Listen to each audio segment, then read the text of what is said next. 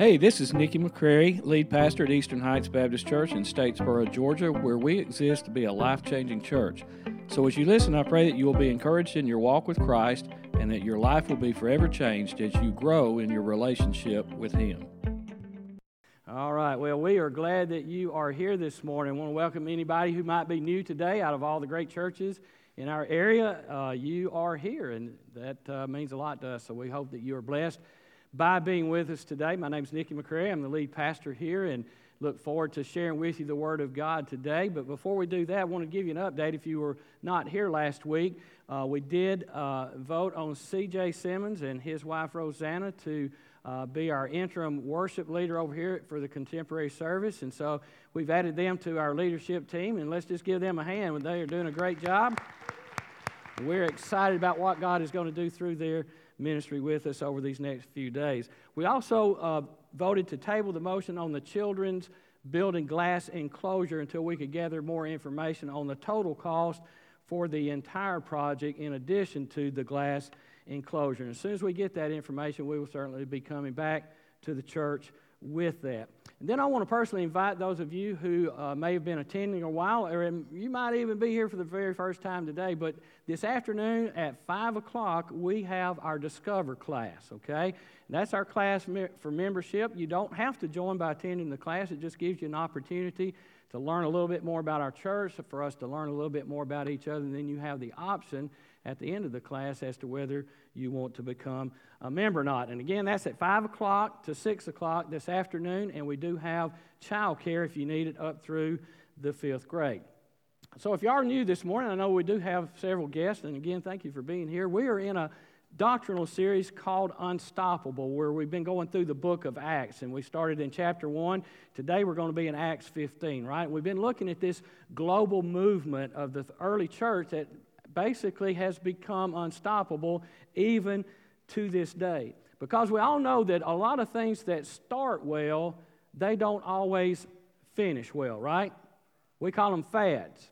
All right? Fads are things that come and go, including a lot of religions. They come and they have gone. So, how do you explain the Christian faith enduring all of these years? Because, I mean, when you look at who God picked to take the gospel to the whole world, it was the least likely group of people that you would have picked uh, when you really look at them because they, they had no economic power, they had no political power, they had no education. From all looks of things, they were basically nobodies, right? But in just a few short decades, that group of people had taken the gospel of Jesus Christ and the story of Jesus to the whole entire known world at that time. And we're still living in the wake of that movement that they started even today. So Acts is this record of the unstoppable expansion of this Jesus, Jesus movement. And it also reveals this unstoppable supernatural power that he gave to his followers that we too still have that power today because you know what? God is still with us today. And it is still an unstoppable supernatural movement that is taking place with the church today. Acts also emphasizes the bedrock message of the resurrection. Jesus Christ being risen from the dead. Because, see, it's hard to intimidate a group of people that aren't afraid to die, right? And that's why they were able to so boldly take the message of Jesus throughout the world, even to today. And as we've seen most recently, they had one other thing that kept this fad from just fizzling out. And it was that they had a message that couldn't be stopped by race, it was a message that could not be stopped by ethnicity, and it was a message that could not be stopped by politics.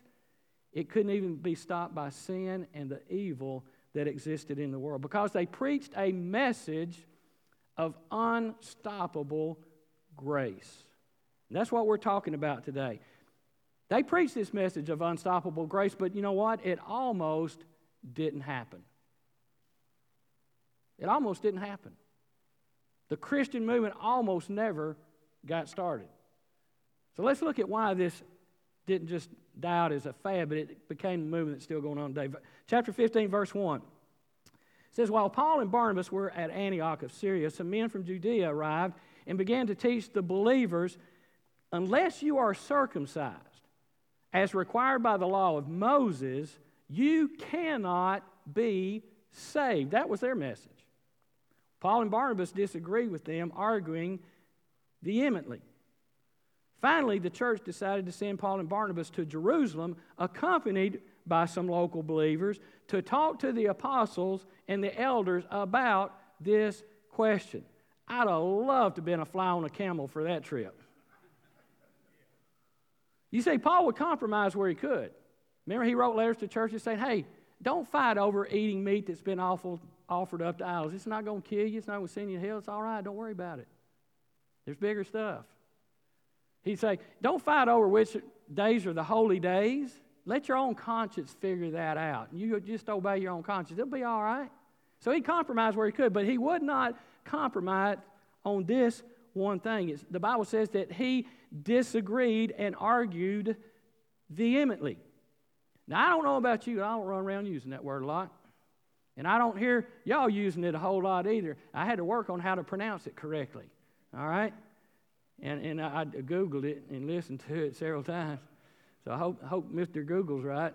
But anyway, that's what he did. And it means that he argued forcefully and with very intense emotions. Okay? He didn't just argue about it a little bit, I mean, he, he laid into it. All right? See, Paul understood the implications for world missions if he gave in on this, so he just was not going to do it. Because these people, they weren't just arguing this message in Antioch, they were going behind Paul and all the other disciples. Everywhere they would go preaching the true gospel, they would go behind them and go, Look, guys, y'all still aren't Christians yet if you haven't been circumcised. Going right behind them. So Paul says to Barnabas, Look, we have got to get everybody on the same page here. I mean, what is our gospel? And so they went down to Jerusalem and they had the most important church council meeting ever. Verse 4. When they arrived in Jerusalem, Barnabas and Paul were welcomed by the whole church, including the apostles and the elders. They reported everything God had done through them. But then some of the believers that had become Christians, they were Christians, but some of the believers who belonged to the sect of the Pharisees stood up and insisted the Gentile converts, they must be circumcised and required to follow the law of Moses. Now, if you hadn't been with us the whole time through this series, we're beginning to see a trend, right? We're beginning to see a pattern. Every time the disciples and the apostles would come back and report on the great things that God was doing, somebody was sitting around trying to throw cold water on their message and complaining how wrong they were about what they were doing. And so now it had risen to just beyond a few little things to now it had become a big theological question, and that is exactly what is required to become a Christian. And so, if you're taking notes, how to be saved has been debated in the church since the beginning of the church. And it's still being debated today. Is Jesus alone enough? The question isn't, can a Gentile be a Christian? It's, can you be a Christian without becoming a Jew? That was the real question. Is Jesus alone enough, or do you have to have Jesus plus Moses? See, Paul understood their struggle with this. He'd been raised in that. He, he understood the Jewish mindset because he was raised to be the same way. But he also understood the impact and the implications of this mindset on world missions. I mean, just imagine telling someone today, okay, before you can come to our church, and you're welcome to come to our church, but before you come, you got to have some surgery. Okay?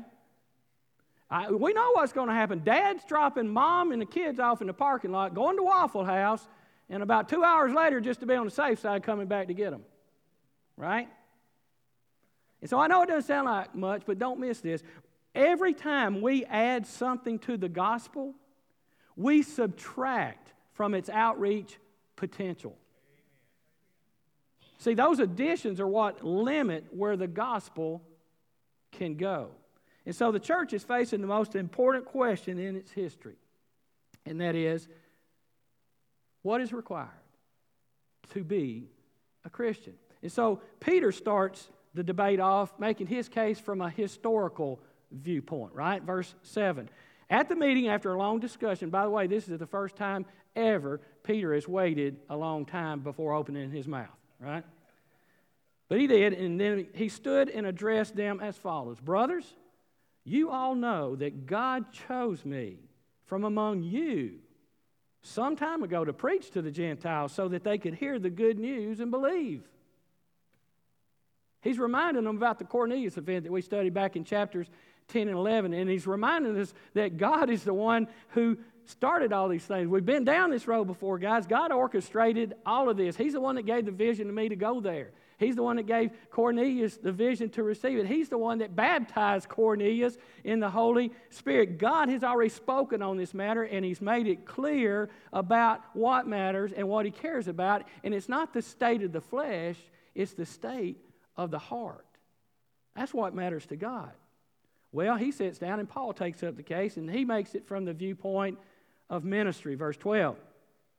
Everyone listened quietly as Barnabas and Paul told about the miraculous signs and wonders God had done through them among the Gentiles. So he's simply pointing out look, folks, if we have been preaching a bad gospel, the wrong gospel, and an inaccurate gospel all this time, then why is God blessing it? Why is God anointing it? Why are all these people getting healed? And why are all these people getting saved if it's the wrong gospel? He's saying, look, folks, we judge the gospel by its fruit. And we're seeing a lot of fruit from the gospel we've been preaching, not so much from yours. And so we need, I think it's a lesson in there, we need to be careful when we raise our eyebrows at churches that are reaching lost people and how they're going about it. We just need to be careful. I, I'm, I'm for letting God figure it out. So Peter argues from history. Paul argues from ministry, and then James comes along and he takes up the argument from prophecy. And he's going to lay out a very, very important theological principle here. He's going to say, look, it's not the work of God if it doesn't line up with the Word of God. Verse 13. When they had finished, James stood and said, Brothers, listen to me. Peter has told you about the time God first visited the Gentiles to take the, from them a people for himself. And this conversion of Gentiles is exactly what the prophets predicted. And then he goes on in the next few verses to quote from Amos, talking about how this is proof of what's been going on with the conversion of these Gentiles to Christianity. It's all in exact agreement with the Word of God, which all of you know. You've, you've been reading it and studying it. You quote it since you were a child. You know this stuff. You know that God's heartbeat throughout all of the Scripture has been to redeem all of mankind. You know this. Isaiah said we were to be a light to the Gentiles. God sent Jonah to save the Ninevites. And then you break it all the way down to Abraham, the call of Abraham. He says, I'm going to be blessing all the nations through you. James says it's always been right there in the Bible. You're just not seeing it in its fullness until right now. And so, what is at stake here is the very essence of the gospel. That is, where we go, what do we tell people? Jesus only or Jesus mostly? And I think Peter nailed it in verse 11 where he said, We believe that we are all saved the same way by the undeserved grace of the Lord Jesus. And so at this most important church council meeting, it came to the conclusion, and this is actually the third point in your bulletin. We're going to come back to the second one in a minute. But here's what they came to the conclusion of. The church council made a decision that would shape the unstoppable grace of God moving forward by, by deciding to leave Jesus alone, alone. Just leave Jesus alone, alone. See, the preaching of Jesus alone is not what's stopping the gospel and the work of God in the world today. It's what the church has too often done, and that's added to the preaching of Jesus. That's what sets up barriers to keep people out of church. And just like these Jews that we're studying today and wondering how they missed it, we too can create barriers by the things that we try to add to the gospel. And just like with these Jews, it happens without us really noticing it. It really does. A tradition gets established and we grow up with that tradition. And so then we expect everybody else to grow up in that same tradition, right? That's how it works. That's, that's how life happens, right? And so then anything outside of our comfort zone, it becomes unacceptable to us. It's just wrong, right? Because it doesn't fit into our tradition. What we don't realize is that what is tradition and what is comfortable in one setting may be a total barrier in another setting. And folks, hear God today. Just because it's outside of our comfort zone doesn't make it outside of the gospel. We need to get that, folks. Just because it's outside of our comfort zone doesn't make it outside of the gospel. You know why? God I know is pretty big. And He works with signs and wonders, and He does stuff I can't understand, and I can't explain it to you. So I'm not going to put God in a little box. See, I don't know about you. I struggled with this all my life. I became a Christian as a young teenager. So I started trying to figure out what the Bible taught, right? So I was dating this girl that uh, was from a different denomination. They believed that baptism was essential to your salvation. In other words, if you hadn't been baptized, then you're not really saved. So it made me study up on it. I got that figured out, and then I started dating a girl from a yet another different denomination where they believed that in order to prove that you were a Christian, you had to be able to speak in tongues. Yeah, that really threw me to studying, okay? And so I came to the conclusion I needed to date and marry a Southern Baptist girl, and that's exactly what I did. All right? And so that saved me from a lot of those struggles then. But you know what? There have been other struggles since that time in every single church that I have ministered in and have attended because each one have their own traditions. And each of those churches had their own set of expectations. And so, see, the mindset becomes if people want to come to our church to hear the gospel, they need to come with an understanding of the expectations. You see, like those Jews, we don't see that people can't even get to the gospel because of all the barriers that we've got out there in front of them that are trying to get them to Jesus. That's why I think one of the most important verses in the New Testament is what James said in verse 19. And so, my judgment is that we should not make it difficult for the Gentiles who are turning to God. He says, I get it though. I understand circumcision is a very important thing to you. I understand that it's part of your heritage. I understand it's a big part of the tradition that's been something that's been there all of your life. I get it. You grew up with it. I understand. But you know what? It's just not the gospel. It's just not the gospel. It's only a barrier to keep people from getting to the gospel. And so the early church, they had to make a huge decision. And that is that the mission will always trump. It'll always trump tradition. The mission will always trump tradition. Tradition will not stop the mission of the church. And so now, for the mission of God to remain unstoppable, every church in every generation, including ours, we have to have the same courage to make that same decision. The church cannot make it difficult for people who are far from God to get close to Jesus. And you go, how are you, why are you even saying that? Why would we ever even possibly think of doing that? We do it all the time. And the only way we can keep from doing it is to keep grace in its rightful place. But it's challenging because we in the church as humans, there's that temptation to always just stop just a little short of grace. And here's, here's a couple of things I think we can learn from this. First one is this, and, and the words are actually opposite. I, I did the slide, I messed it up. I probably got a phone call or text beep in. Go ahead to that next slide. Because first thing we want to learn is grace becomes unstoppable not when the focus is on the insider to the outsider, but the reverse of that. Grace becomes unstoppable when we focus on the, go back, on the outsider instead of the insider. Okay? That's when grace becomes unstoppable. We got to focus on the outsider instead of the insider. All right? And if you've come to our Discover membership class, you've heard that because we talk about it in that class. We actually look at the demographics of the people who are out there in Statesboro looking for Jesus and looking for a church. We look at who they are, we look at uh, what their characteristics of that age group people are, we look at what they like, what they don't like, and we try to make it easy for them to come into the church to learn about Jesus so that they can become like Jesus. Right? And yet it's actually been verbalized in some of our church meetings. Well, we can't forget about the insiders, the people, you know, that we've already reached. And you know what? You're not wrong. You're exactly right. We can't forget about the insiders.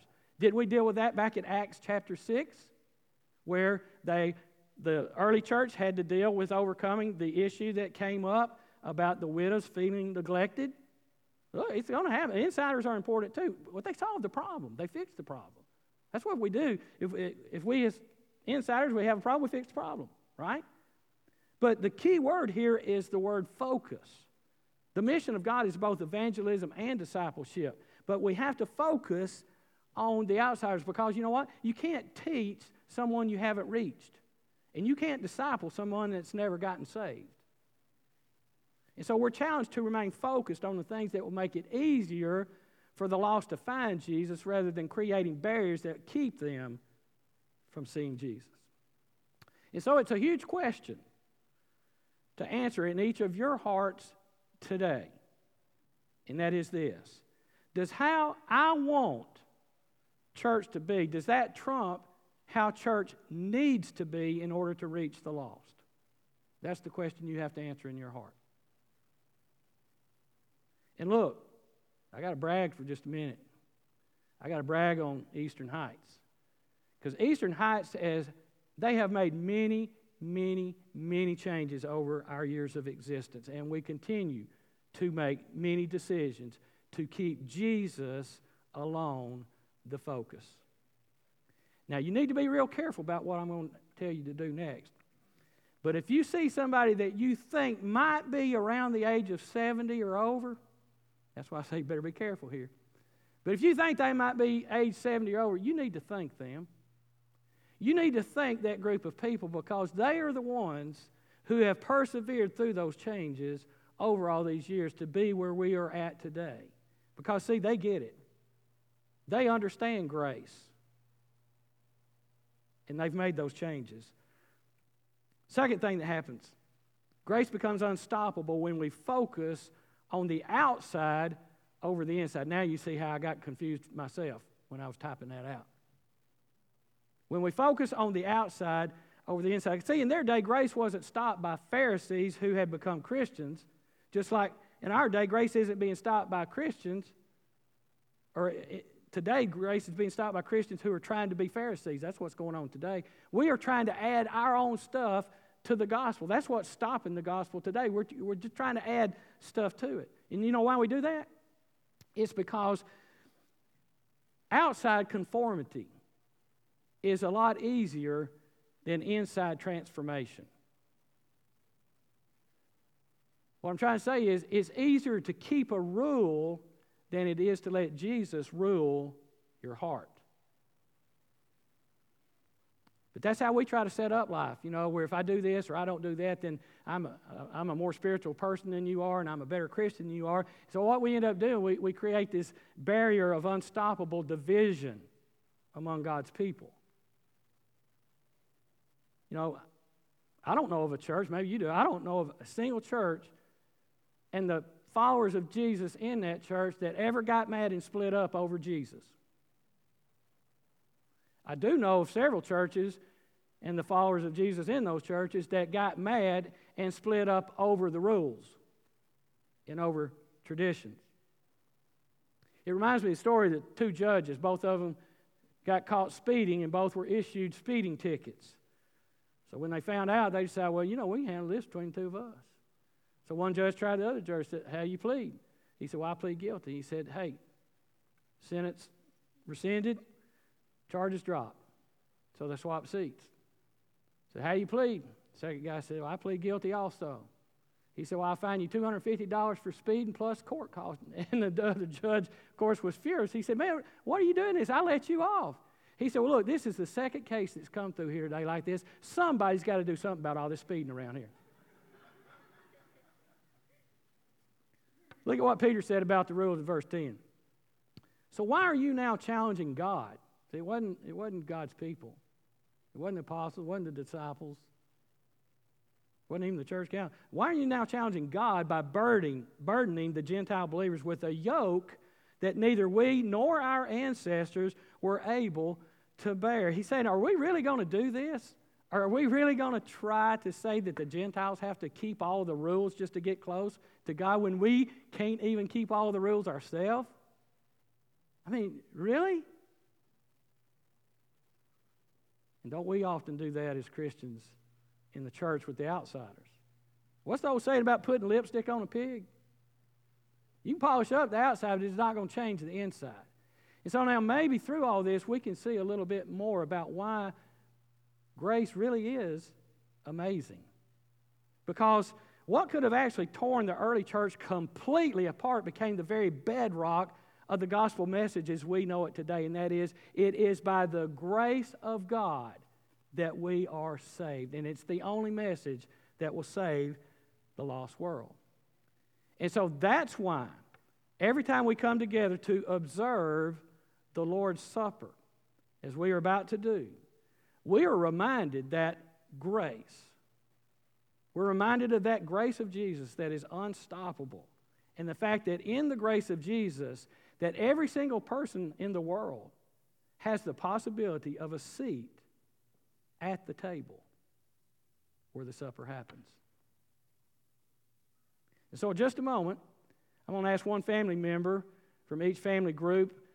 We'll begin with the outside aisles and then we'll work our way in to come and get enough elements for each person in your family. And then we'll observe the Lord's Supper together. And if you've never used these particular kind of elements, they, they have two seals on them. The top seal, when you remove it, it reveals the wafer, and then when you remove the second seal, it reveals the juice. And so once you receive yours and you're at your seat, then you can carefully begin to take those off, and then we'll all together take the elements together at the end. Before we do that, I want us to leave us with the last two verses, Acts 15 and verse 30 and 31. Messengers went at once to Antioch, where they called a general meeting of the believers and delivered the letter. What letter was that?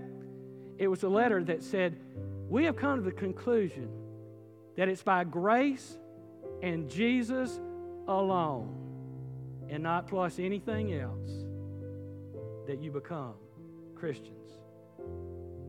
And there was great joy throughout the church that day as they read this encouraging message. Unstoppable grace is an encouraging message for us today because none of us deserve what Jesus did on the cross when He died for us and our sins, when He was buried, and then when He rose again. That's what we celebrate today as we observe the Lord's Supper. Would you pray with me? Father, we are grateful for your undeserved grace that covers the multitude of each of our sins. Without your grace, we are doomed. So we come today to remember and to reflect on what Jesus did for us. And it's in His name that we pray. Amen. We hope you were encouraged by this message today. If you would like more details on our church, please visit us at ehbcstatesboro.org.